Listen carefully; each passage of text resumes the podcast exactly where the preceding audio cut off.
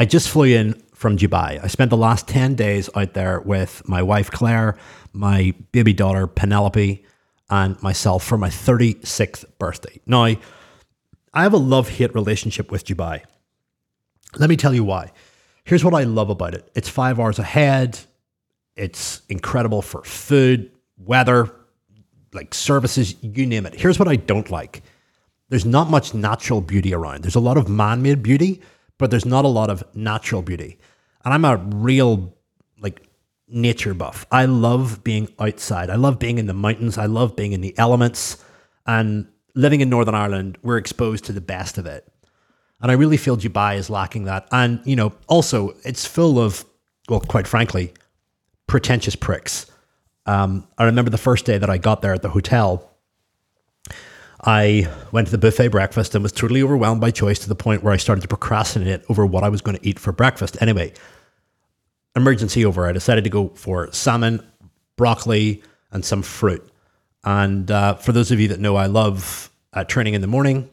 I, I typically fast uh, and don't eat until two or three o'clock, but hence when you're on holiday and a massive buffet with more food than you can even imagine, I want to eat a good meal in the morning and then wait the whole day and then eat in the evening.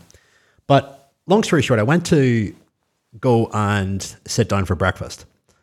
And I couldn't help but notice the table beside me had, well, quite frankly, what only looked like the perfect breakfast on the table. Everything was mounted correctly. They had glasses of champagne, they had croissants stacked up, they had dragon fruit, watermelon, they had little pastries, nuts, fruits, dates, honey. Everything was there. And it looked to be like two influencers simply getting a photograph over Instagram. And a couple of things entered my mind. I was like, one, what a waste of food. Two, what pretentious idiots. And three, the funny thing, which you're all going to laugh at, is I was eating the breakfast and I couldn't help but overhear the Indian serviceman come to take the bill and the card declined. So it kind of summed up what I thought about Dubai being very true. But regardless, I had a great time. And I really want to talk about a big lesson that I learned whenever I was out there. And it boils around communication. Whenever I was out there, I was communicating with a team member. And I feel this is really important for all of you that thrive on communication and rely on it to run your businesses, your companies, and everything else. One thing I've been really good at is being an effective communicator, getting to the point very quick.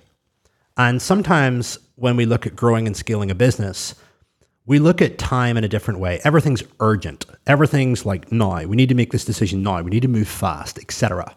And I have definitely leveraged a lot of that kind of modus operandi behind everything that I've done. And it's really, really allowed me to perform. It's allowed me to achieve a lot. It's allowed me to get a lot of stuff done.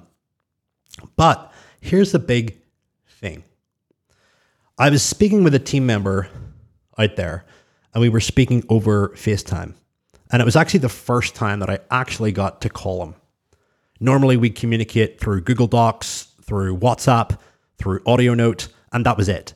Every now and again, we would have a call whenever we really, really needed it. We kind of both said to each other, Do you know what? I don't like calls in the middle of the day. I hate the conversation. Are you free for a call? It just triggers anxiety in my soul. And we didn't communicate face to face.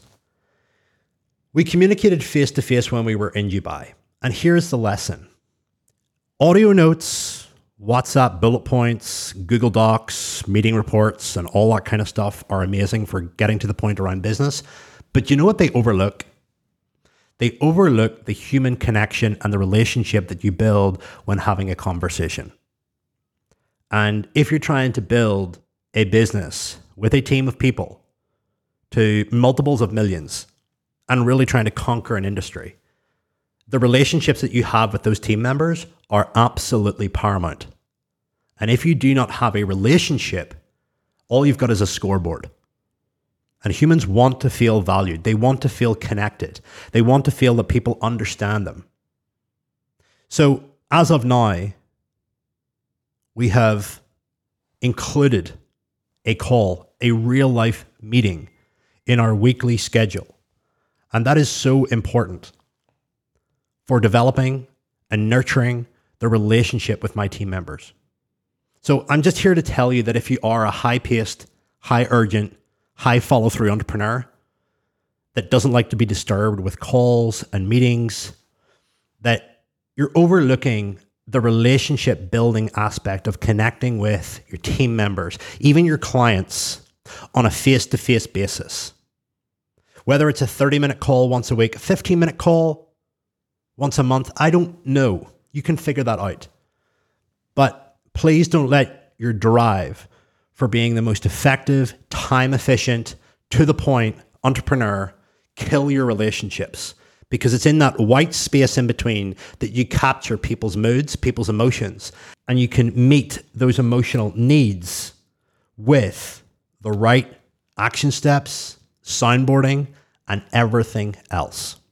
So stop trying to get to the point all the time. Listen to your team members, read between the lines, connect with them in person. If you haven't had a call with one of your team members or somebody that you essentially need in your life to allow you to run it, connect with them on a call, have a meeting. I'm if you said to me about meetings six months ago, three months ago, I would have told you I hate meetings. But connecting with the intention of building a relationship is key. And think of that intention, building the relationship, as one of the main foundational building blocks of driving performance. Relationship first, metrics second. Hope that makes sense. Get after it. Hey, I really hope this podcast has taught you something that you never knew before. I really want to challenge your thinking and expand what you believe is possible for you and your life. And I would really love your feedback.